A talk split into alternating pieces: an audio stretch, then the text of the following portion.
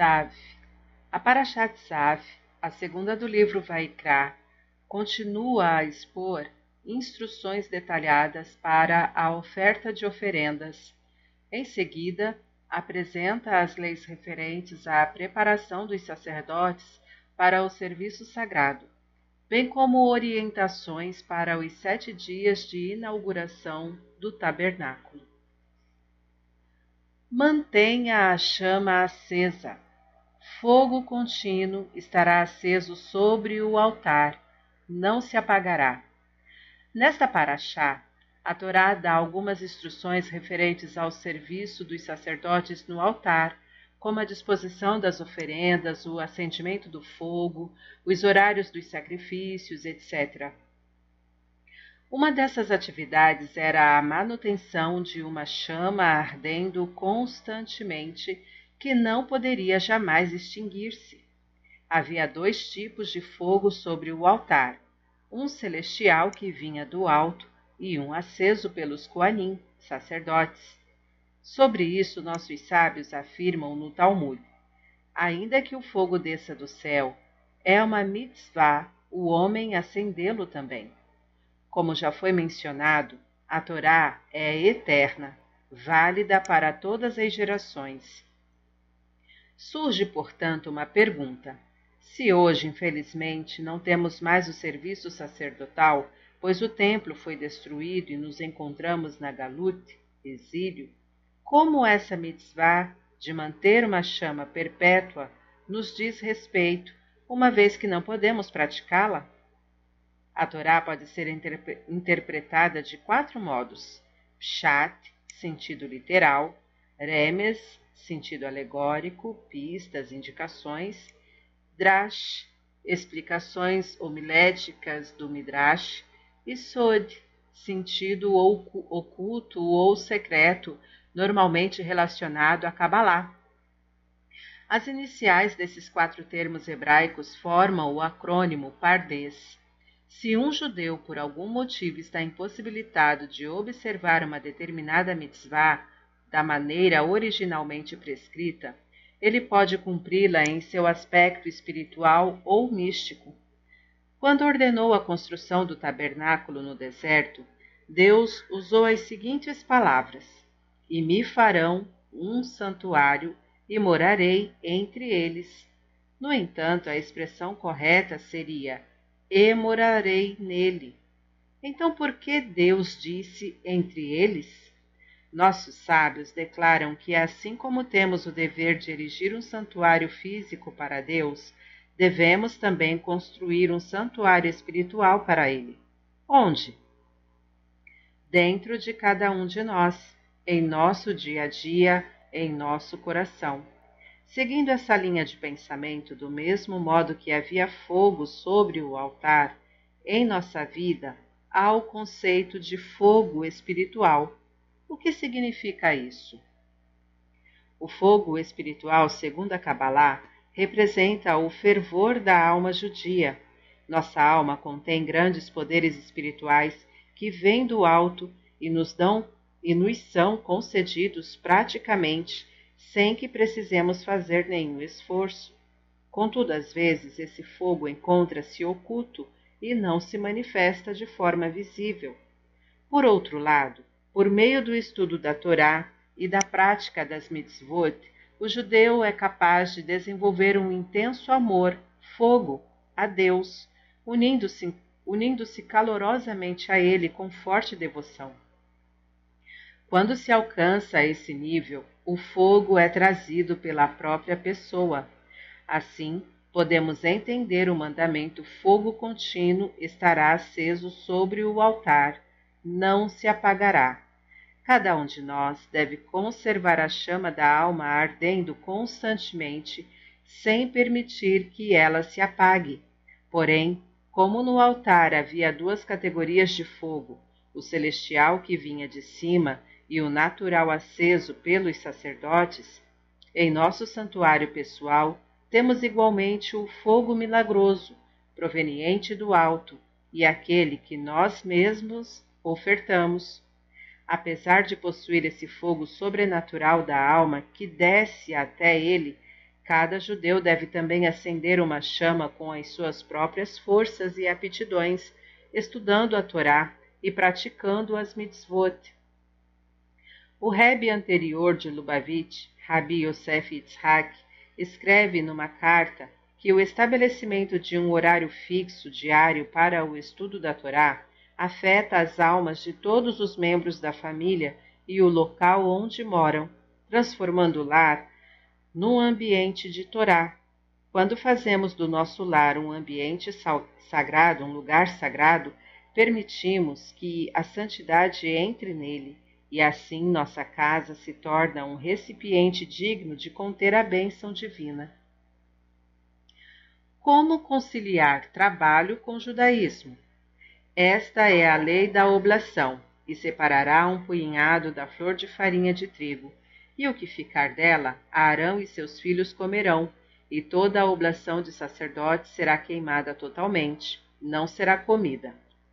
Entre as oferendas mencionadas nesta paraxá, há uma especial denominada minhá, oblação, que consiste em farinha de trigo fina, um elemento do reino vegetal. O ritual dessa oferenda não era o mesmo para todos, dependia de quem a fizesse. A.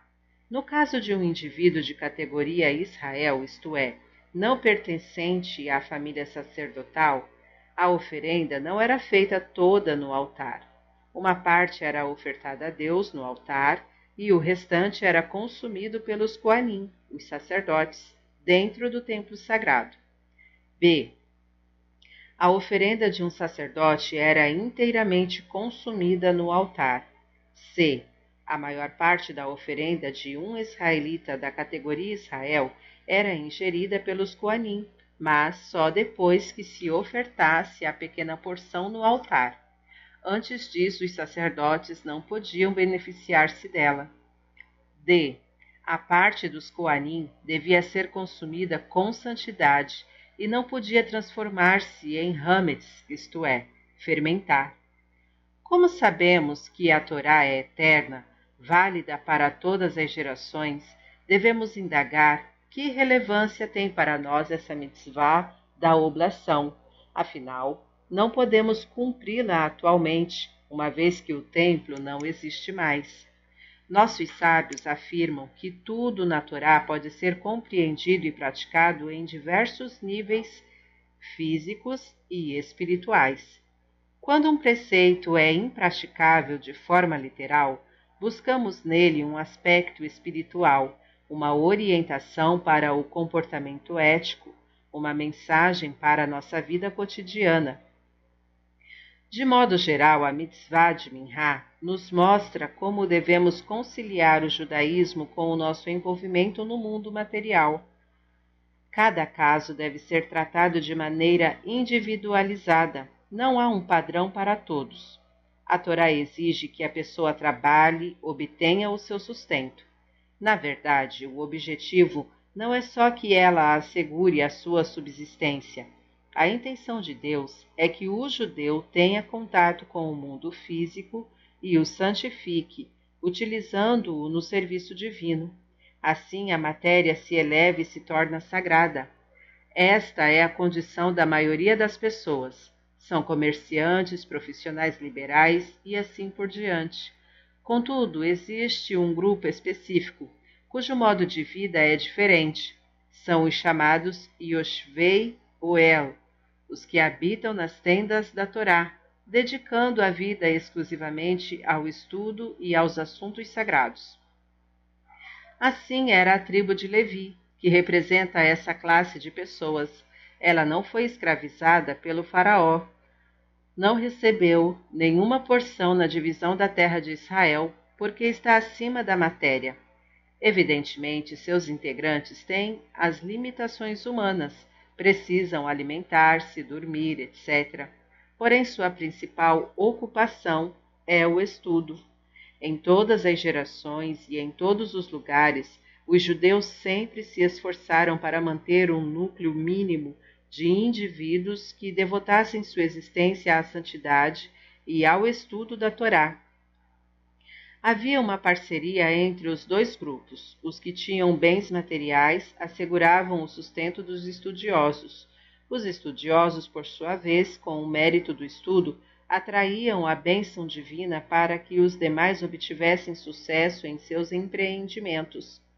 Da oferenda de Minha, aprendemos como devem proceder o comerciante, Israel, o judeu simples, e o Cohen, Yoshev Yoel, aquele que dedica sua vida à santidade.